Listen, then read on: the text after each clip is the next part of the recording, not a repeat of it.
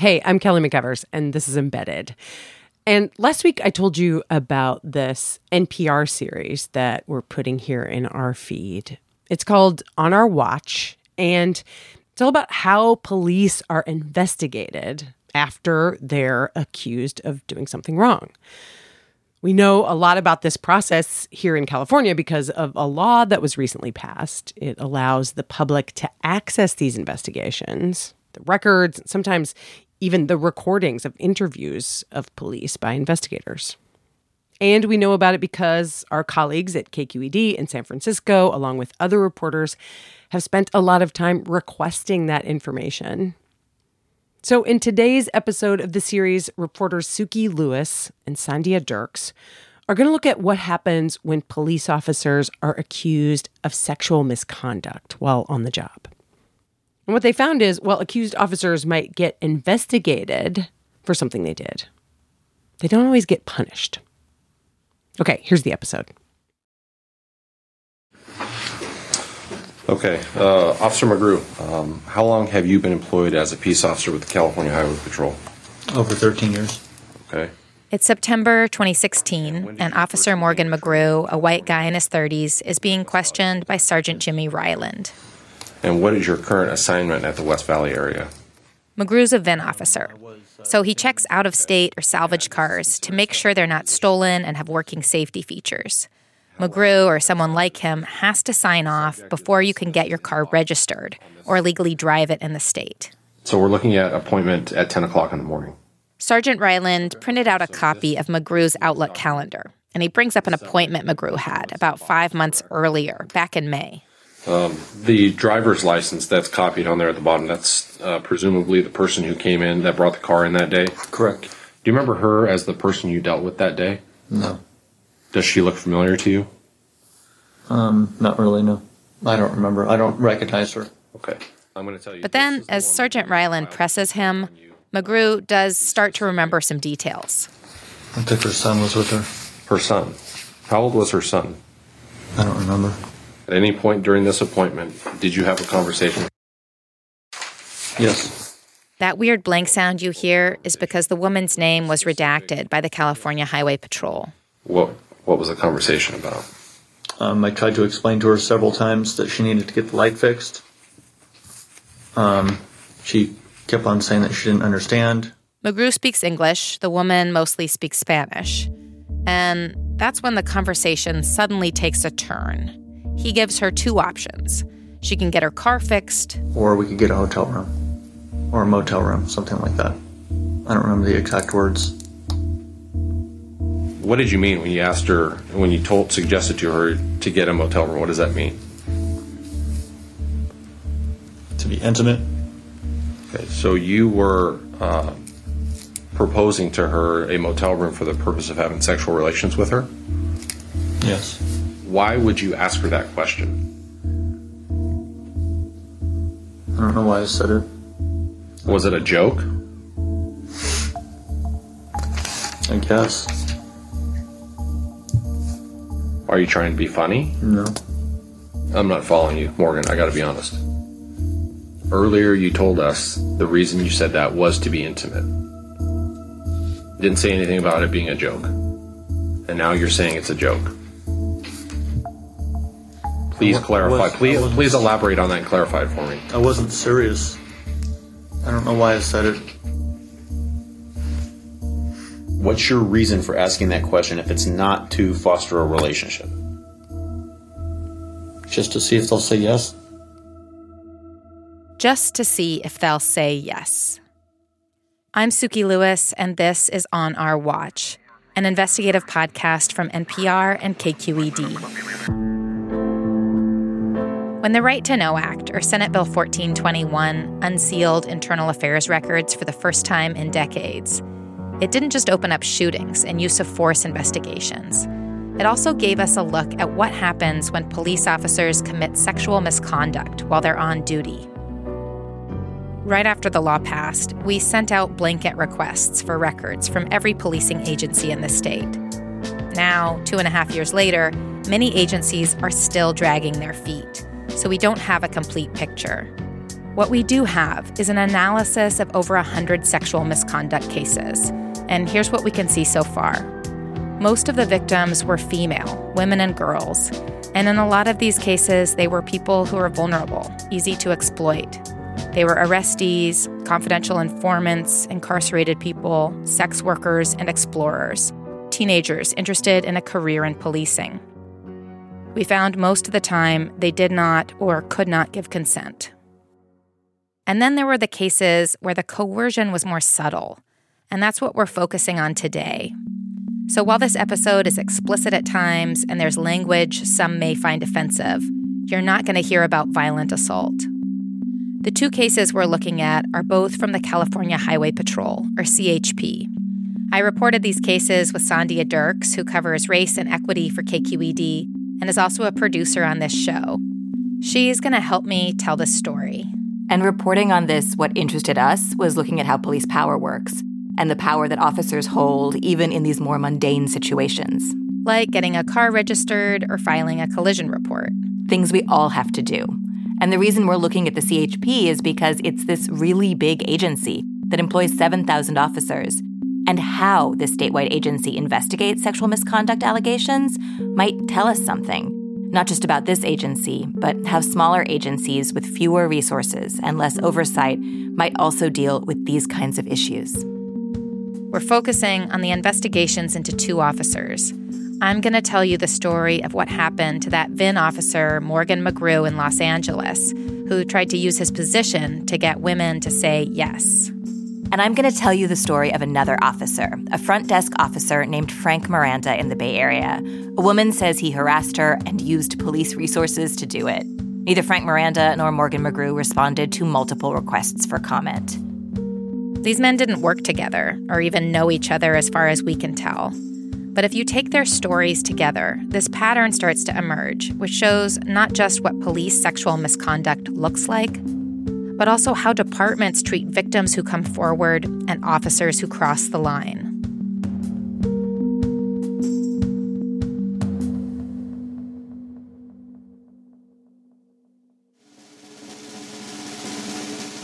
On NPR's Rough Translation, there's just fewer people that know somebody that's in the military.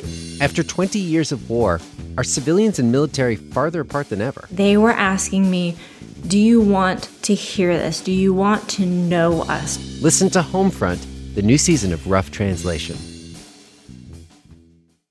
The investigation looking into VIN officer Morgan McGrew, which you heard a bit of at the start of this episode, began in 2016 after a woman who came in for an appointment filed a complaint.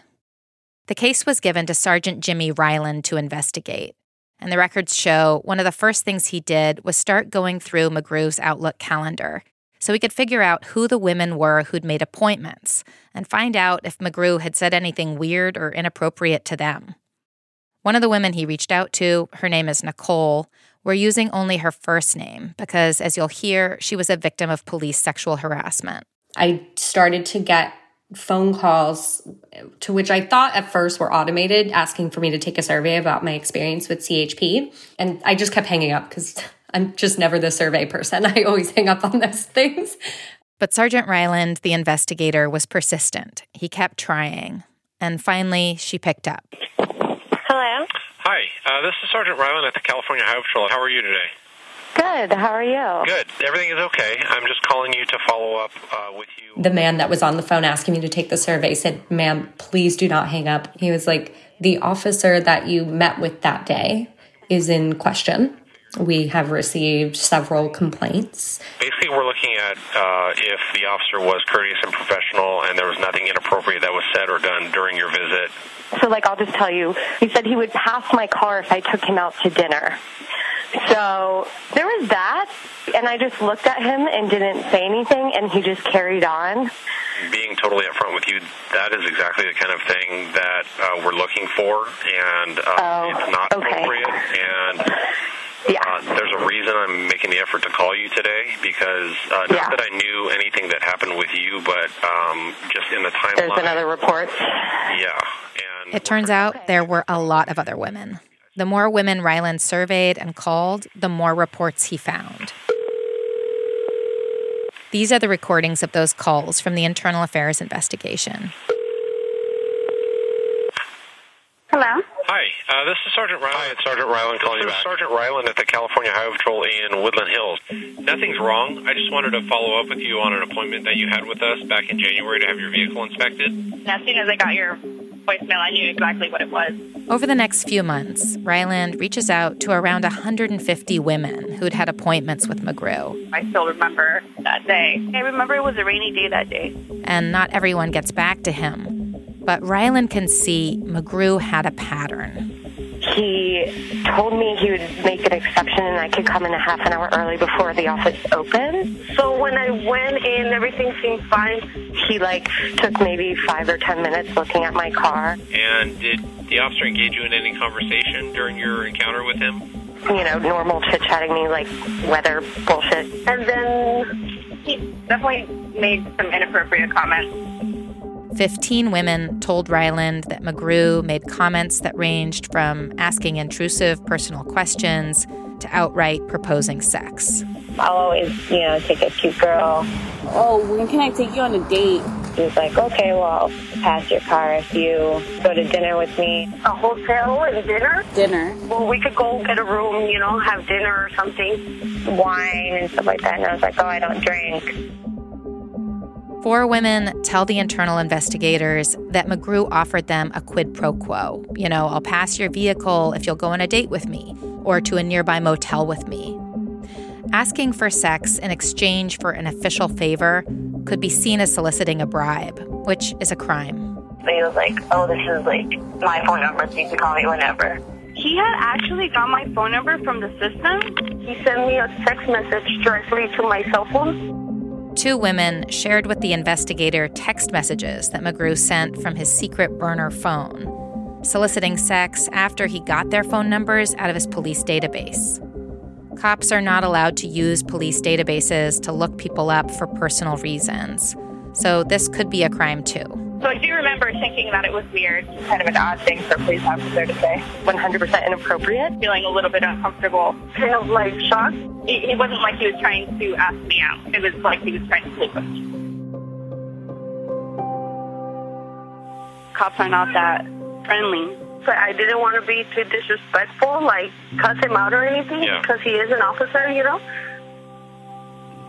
If this is happening with other people, I feel badly that I didn't say anything. But I also, I don't know, like I feel badly that I'm saying anything now. I don't know. I mean, he was he was nice. Just, There's uh, there's a line when Yeah. not uh, professional and nice becomes something more than that. right. You know. Yeah. All right, thank All right. you. Bye bye. Bye bye. Thank you so much. Okay. Bye.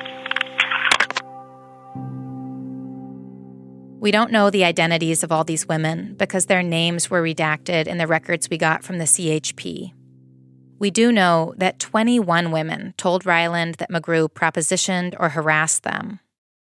The review we did of about 100 cases of sexual misconduct from multiple agencies shows that McGrew was not an anomaly.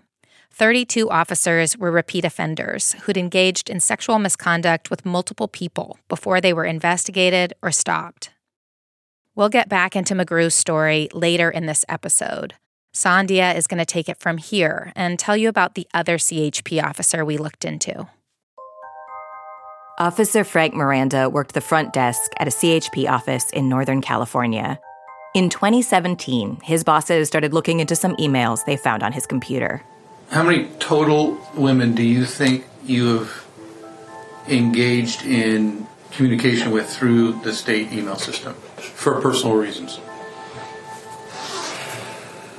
I don't have an exact number, sir. A woman would come into the office to file a collision report or ask about points against her license.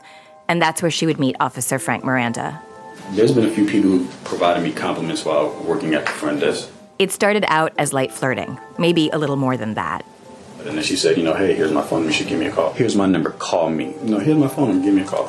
And he'd follow up with a text or an email. Hey, boo, what's up with you? What are you doing this weekend? Let's meet up when I get off of work. Hey, just thinking about you. Or hey, you look sexy. Then he'd begin to ask for things. Here's Miranda reading some of his messages out loud to the internal affairs investigator.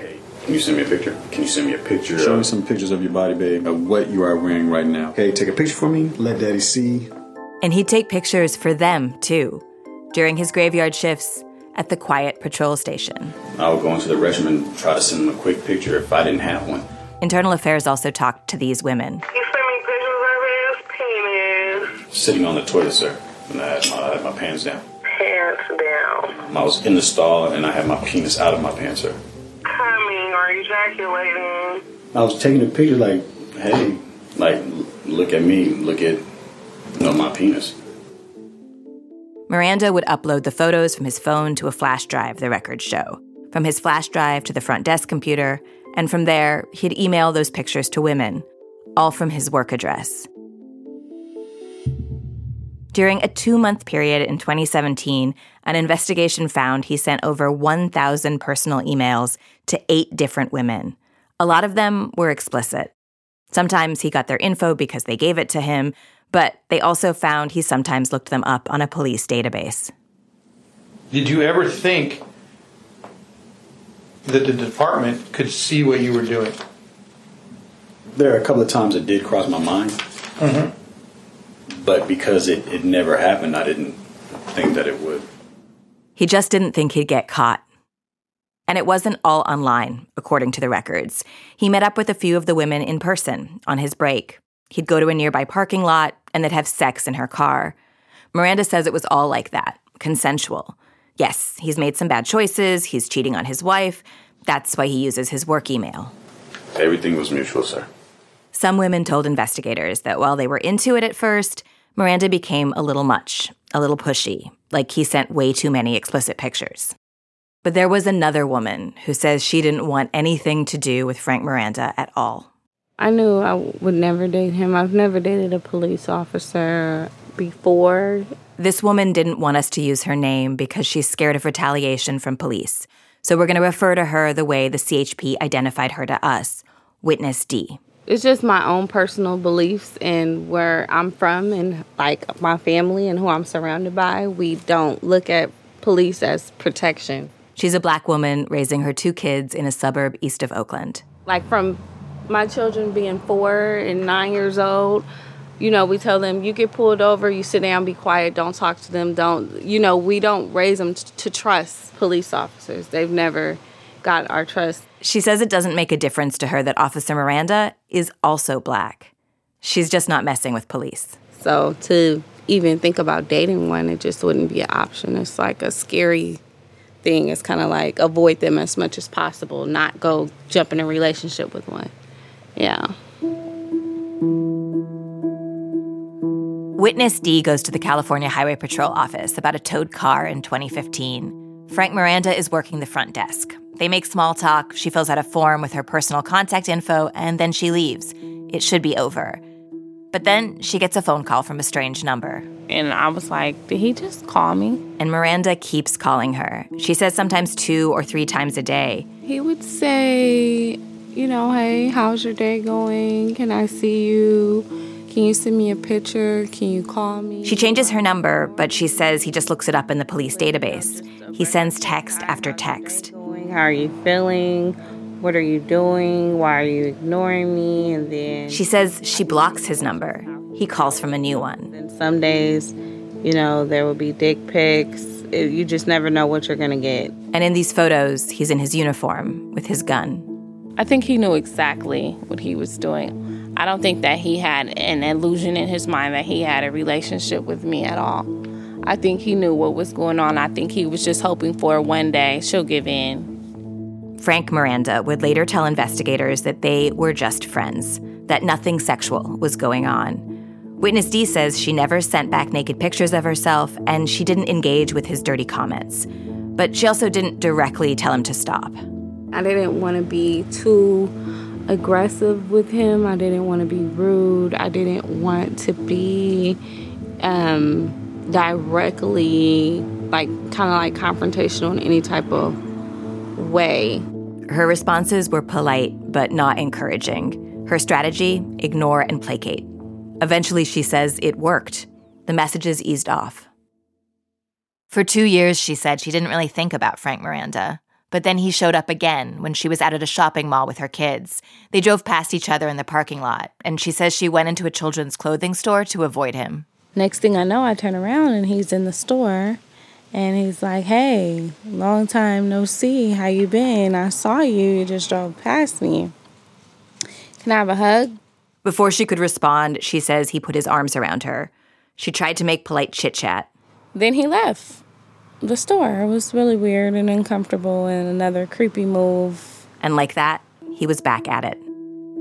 And the email started back, and I was like, no way. We're going to come back to Witness D, but before we do that, Sukey picks up the story of VIN officer Morgan McGrew. Remember how the guy investigating Officer McGrew contacted about 150 women and found 21 who said they'd been propositioned or harassed? That whole investigation started with one woman, the one who decided to file a complaint. She came in in May 2016 for an appointment. She had her kid with her. McGrew looked over her Mercedes. There was an issue with the airbags. Then he started saying me, "Oh, you know what? Uh, you want me get uh, one hotel room for me and you?" I said, "What? But unlike all the other women who'd heard this kind of stuff from McGrew, motel room for me and you?" she's not having it. She walks inside the West Valley CHP offices and says she wants to talk to another officer. So they bring her into a private room and start asking her questions. And they record it. That sound you hear in the background is her kid playing with something in the room. Is there any way that she could? Is there any way she misunderstood? Is there any way that you misunderstood what Officer McGrew was saying? No, I understand everything.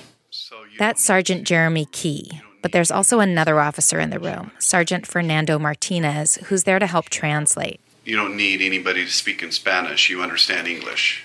I understand English, but She says she wanted to speak to an officer who speaks Spanish because she wants to make sure they understand her. Here's Martinez. just to tell you, this is highly unusual uh, for for a citizen to tell me this uh, uh, with this officer. I just, I'm not saying I don't believe you. I was just saying it's very uh, out there.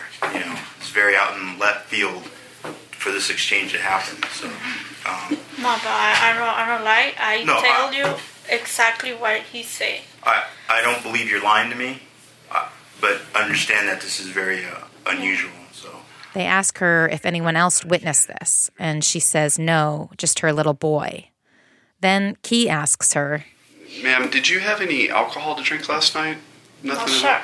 I don't drink alcohol. I don't make drug. I no, I don't smoke. Okay. I have four kids. I'm mother for four kids. Okay. he doesn't drop the issue. I'm just going to let the next minute of the interview play out. I just uh, I I feel like I smell some alcohol in here, and I don't. I'm, I mean no disrespect or anything, but I just that's why I asked. No, no. You, you haven't had something to drink in the last 12 hours? Not Can I? Uh, I'm just gonna walk over there. I'm gonna have you follow my finger. Yes. Sure. We can leave my son here.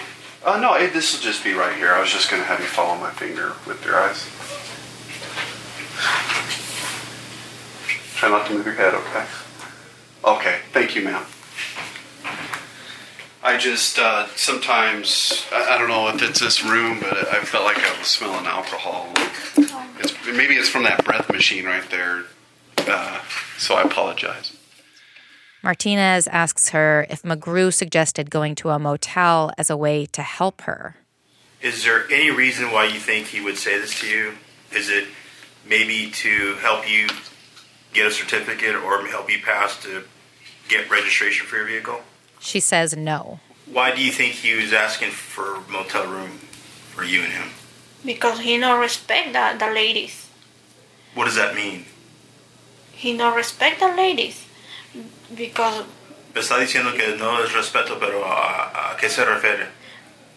de, de la forma que él me dijo, que me está invitando a irme a un motel con él. ¿Para qué? In Spanish, Martinez asks her to spell out exactly what she means. En mis palabras, pues tener sexo. Okay.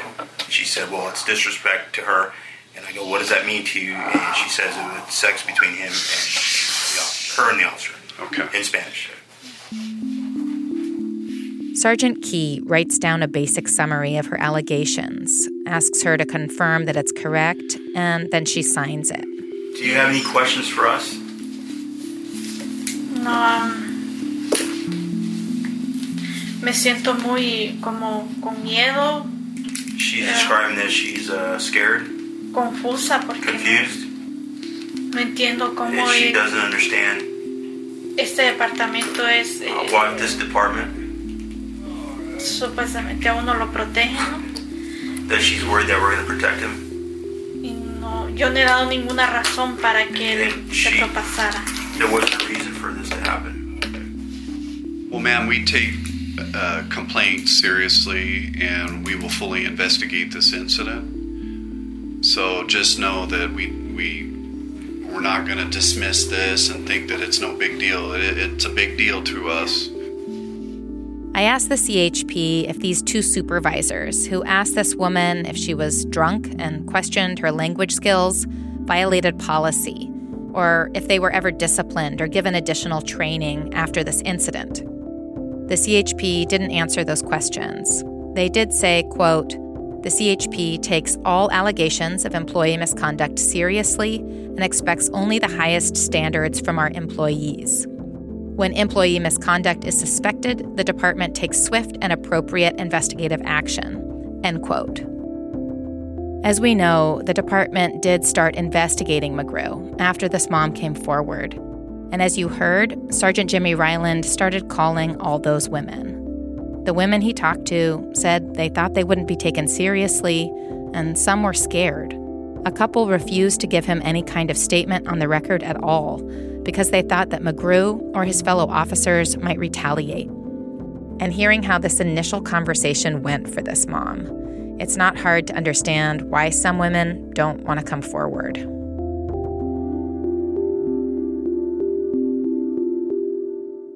In our other case, witness D didn't make a complaint, at least not at first. Not even after Frank Miranda popped back up in her life and her inbox. And the email started back, and I was like, no way. Witness D says she decided she was going to try to handle Officer Miranda her own way and sent him one last email.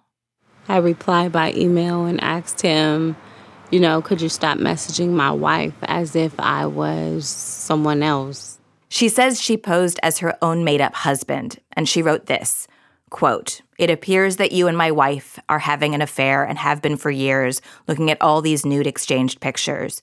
What is going on? End quote. When she didn't hear from Officer Frank Miranda again, she says she relaxed. She thought it was over. But just a month later, Witness D and her boyfriend were out and they stopped for gas. She says she stayed in the car while her boyfriend went inside the station. When he came out, she says he was upset. He asked her if she'd been sleeping with a cop. I was like, why would you say I'm having an affair with an officer? And he was like, well, the police just called my phone and they said that you're having an affair with one of the officers. And I was like, yeah, right. All she says she could think was why were the police calling her boyfriend? And how could they frame what had happened as an affair? Surely the phone rang again.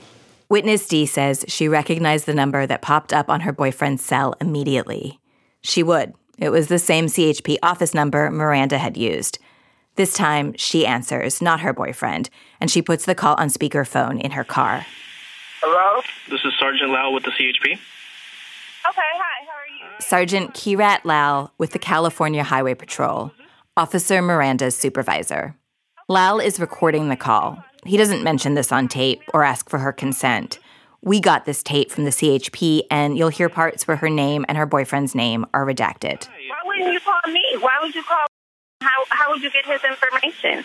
There was an email that was sent from your email address, and it was addressed Uh-huh. from your husband. So that's how I got a hold of your husband. Witness D says this call comes out of the blue. She says she sent that email from her own email address. So it doesn't make sense for Lal to be calling her boyfriend. The email didn't have her boyfriend's name in it, it didn't have his phone number, they didn't have the same last name.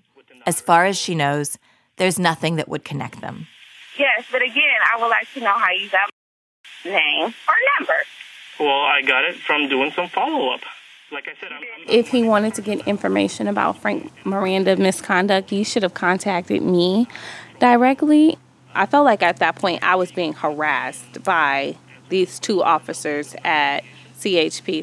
I'm talking to you right now, but if we're going to talk to each other, I would appreciate some honesty because, first and foremost, you didn't call me, which I would have been the victim. Secondly, Why would the police go around her, the victim, somehow hunt down her boyfriend's phone number to tell him that she and Miranda were having an affair? like I said, I have several nude photos of your officer. Okay. Um, inappropriately naked, penis out, and everything. But again, uh, that's not that's not something that I'm interested interested in even. Um, you know, going forward to. I was actually filing a, a complaint, a harassment complaint. She says it felt like a threat. Like I said, you're an officer, he's an officer. So No, I'm a far as- sergeant. Oh, you're a sergeant. I, I'm not sure what the difference is in that, but both of y'all police. So y'all both can easily get my address, my phone number. Finally, Sergeant Lal asks her if she'll come into the station and make a statement about Miranda. Is there another number, like your cell phone number, that I could notate? Well, you're an investigator, so you got this one, so I'm pretty sure you can get mine. At this point, witness D says she doesn't trust Sergeant Lal at all, but she says she'll come in and talk to him if she can bring her lawyer. He refused to meet with my attorneys present with me. An email in the records we got from the CHP shows that Lal said he couldn't take her statement with her lawyer there. We asked the CHP if this really was a policy, because wouldn't it discourage victims from coming forward? They said, quote, the CHP is unaware of any such policy being in place. They said they have no rules that would prevent a victim from having a representative with them while making a complaint. We asked the CHP if Lal had followed policy in how he dealt with witness D, taping their call without notification, contacting her boyfriend instead of her, and refusing to take her statement with her lawyer. The agency did not answer these questions, but the records we got don't show Lal was reprimanded. But even how witness D is identified in the records might show something about how the agency labeled her and the other women as witnesses to an officer's misconduct, not potential victims of it. Witness D ultimately sues the CHP over claims of stalking by Miranda and intimidation by investigator Sergeant Lal. Miranda and Lal both deny those claims.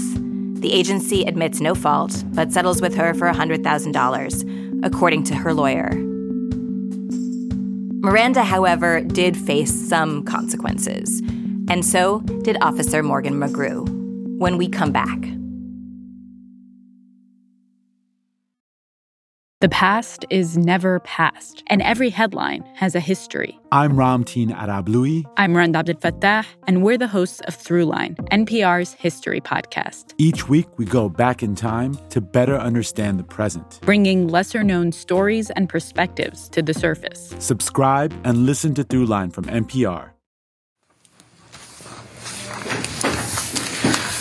In September 2016, Sergeant Jimmy Ryland and a couple of other superior officers sit then Officer Morgan McGrew down in an office building in Los Angeles. You mentioned a motel room tour. They start off asking him questions about the original complainant, the mom who came in with her kid. What motel were you going to? What one did you have in mind specifically? I didn't have any motel room in mind.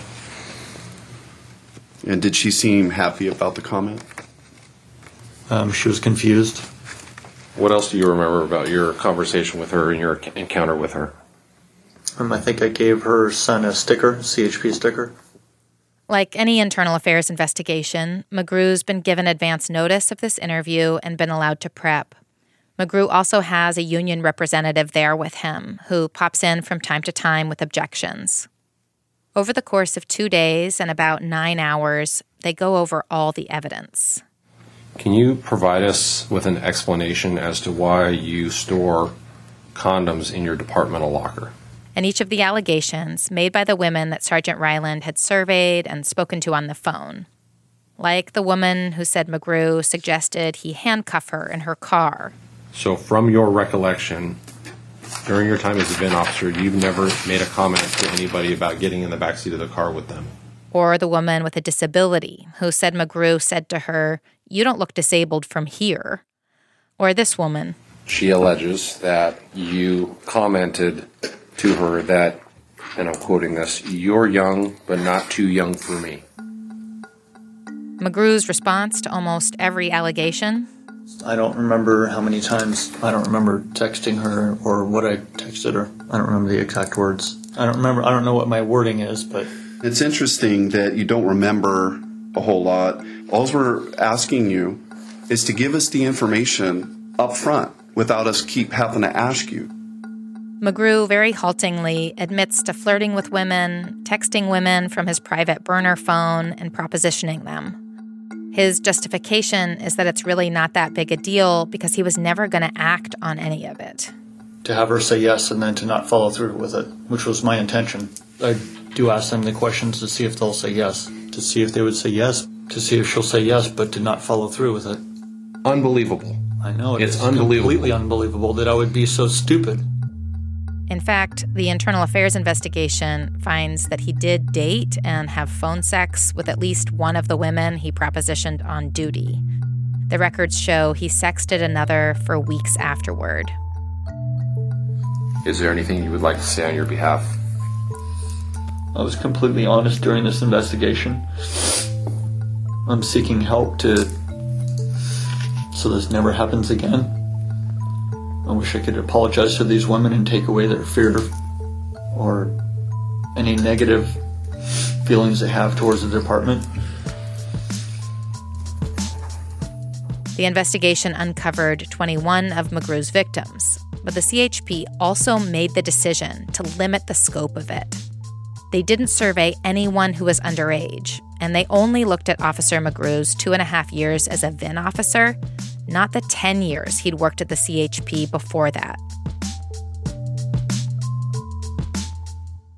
In our other case, the case of front desk officer Frank Miranda, his sexual misconduct apparently went back a ways. Here's Sandhya. In 2013, the records indicate that Miranda's fiance showed up at the CHP and told his bosses that he was cheating on her, and he was doing it at work. Miranda got a warning, but he didn't stop. He was told again, and again he didn't stop. All right, it is August 1st, 2017. Time is 9:05. We are back on audio recording with a administrative interrogation of Officer Frank Miranda, ID number 19. That's when his CHP bosses discovered all those hundreds of explicit pictures, videos, and emails on Miranda's work email account. The department said it found them because of a routine check. But the timing, just three weeks after Witness D's email to Miranda, you know, the one where she says she pretended to be her own husband to get him to leave her alone, is weird. He admitted to sending those messages for years. So if they were doing these checks on any kind of regular basis, how did they miss them until now? Just for the record, your laptop photos, there was 193 that were inappropriate, sexually explicit type photos, and your desktop had 663. Sergeant Kirat Lal and a couple of other supervisors sit down with Miranda and his union rep and start going through the evidence they've got against him. Again, like any internal affairs investigation, he's been given advance notice of this, and he's been allowed to prep for the interview. When it comes to Witness D, Miranda says that their quote friendship was mutual, consensual. Did you send her any photos? From what I recall, they were G rated photos. I don't recall sending any provocative or sexual photos to her, sir. Okay. Miranda did admit to sending those pictures to other women, women he had sexual relationships with, but not Witness D. A few days ago, you you stated that you had taken a picture in uniform with your penis hanging out. Is that correct in the men's bathroom? Yes, sir. Why would she tell me that she received a photo and describe it just like that? Honestly, I don't know, sir. I don't recall sending her any sexual photos, sir. Why would she tell us that she's seen that photograph? How how would she even know that photograph exists? I don't know, sir. Maybe she did receive it. I don't know, sir. Okay. All right, Officer Miranda, before we conclude our interrogation, uh, is there, we'd like to give you this opportunity to provide us with any information uh, that you would like to be considered part of this investigation. Gentlemen, I've never abused my power, I've never abused the badge. I've done everything that I thought was correct. I'm coming to you as a humble man, as a humiliated man of what occurred. I never meant to tarnish the badge and the legacy of the Highway Patrol. Okay, Frank, appreciate that. 11:35 will conclude this interrogation. The CHP fired both Officer Frank Miranda and Officer Morgan McGrew. What the agency didn't do is investigate either of them for potential crimes. They're interested in hiding behind the cloak of a bad apple and getting rid of him. And when you got rid of that one problem officer, they think everything's fine. That's Bowling Green State University criminal justice professor Phil Stinson. I talked to him about the McGrew case. He's one of the few researchers in the country who focuses on studying police crime and misconduct. His research found that sexual misconduct is one of the more common types of police misbehavior. This is normalized behavior within the police subculture in many places. Part of the reason he says that policing hasn't experienced a Me Too moment is because it's a male dominated field where sexual harassment is largely ignored. He says it's not every officer. But I can tell you that most police officers across the country could tell you of a colleague who engages in this type of behavior. In fact, in about a third of the cases we reviewed, we found evidence that other officers knew their colleague had engaged in sexual misconduct and didn't report them. That actually happened in McGrew's case. One of his colleagues admitted to investigators that he'd heard McGrew had made a pass at a woman during an appointment. He never raised it to superior officers. He says he forgot about it. It's not like other police officers or internal affairs investigators necessarily condone this behavior. In both the McGrew and Miranda cases, you can hear the investigators get frustrated with the officers, even disgusted. Still, their focus seems to be on the dishonor the officers have done to the badge. Could you please read the code of honor aloud, please? Yes, sir. CHP officers have a specific code of honor that they're supposed to uphold. And during their internal investigations, Miranda and McGrew each had to read this code out loud. I, a member of the California Highway Patrol, subscribing good word and deed to the following to serve the United States of America and the state of California honestly. The state of California honestly. The agency found both officers broke this code. To uphold and maintain the honor and integrity of the California Highway Patrol. But not that they broke the law. Internal Affairs has the power to decide whether to let the district attorney know about officer misconduct. If they don't think it's a crime, they don't tell the DA. Be loyal to my fellow officers, respect and obey my seniors in rank. From the records, it does not appear that the CHP told the DA about the 21 women who McGrew had harassed and propositioned, the way he misused his position and his police database. And enforce the law without fear, favor, or discrimination. There's no record of the CHP telling the DA about Witness D and her legal claim alleging that one of their officers was stalking her, or about their own finding that Frank Miranda repeatedly used his position and his police resources to check up on women he was sexually interested in. My personal conduct shall at all times be above reproach, and I will never knowingly commit any and act. I will never knowingly commit any act that will in any way bring discredit upon the California Highway Patrol or any member thereof. And before the passage of SB 1421, the law that opened up all these records, this meant that both of these investigations stayed secret. To all of this, I do solemnly pledge. To all of this, I do solemnly pledge my creed, honor, as an officer of the California Highway Patrol. In six other cases of on duty sexual misconduct by its officers, the CHP made the same decision to keep the misconduct in house. This was a pattern among other police agencies as well.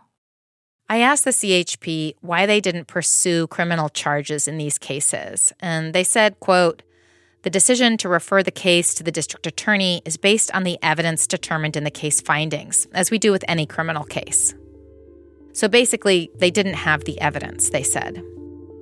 The CHP didn't answer specific questions about either of these cases, but they said, quote, the CHP conducts a fair and impartial investigation of any employee or employees suspected of misconduct, and where warranted, takes appropriate corrective or disciplinary action, up to and including termination.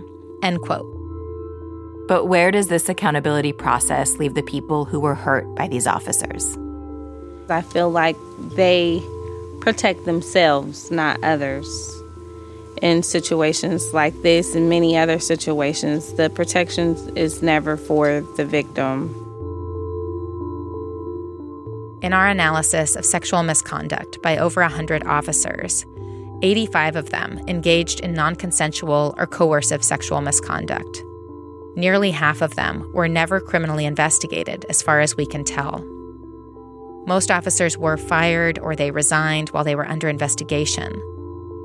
But of that 100, at least 15 are still working as cops today.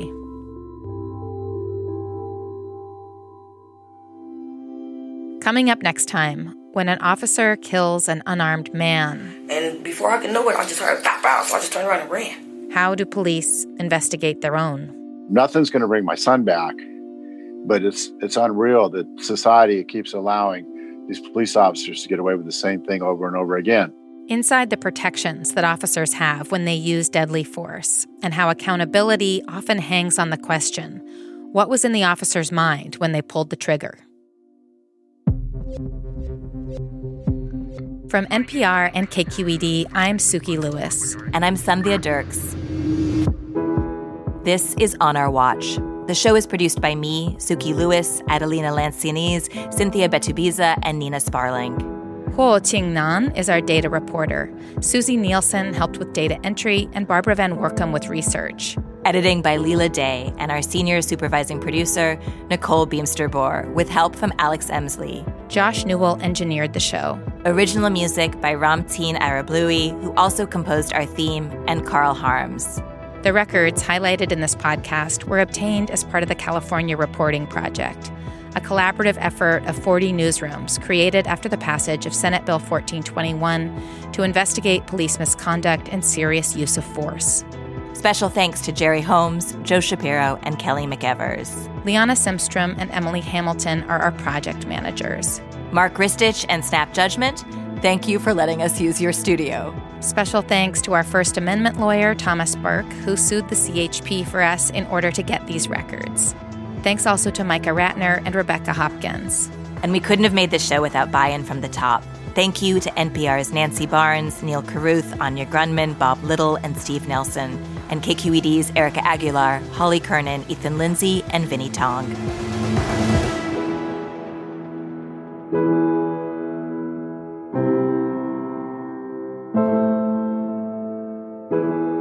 We'll be back next week. Thanks for listening.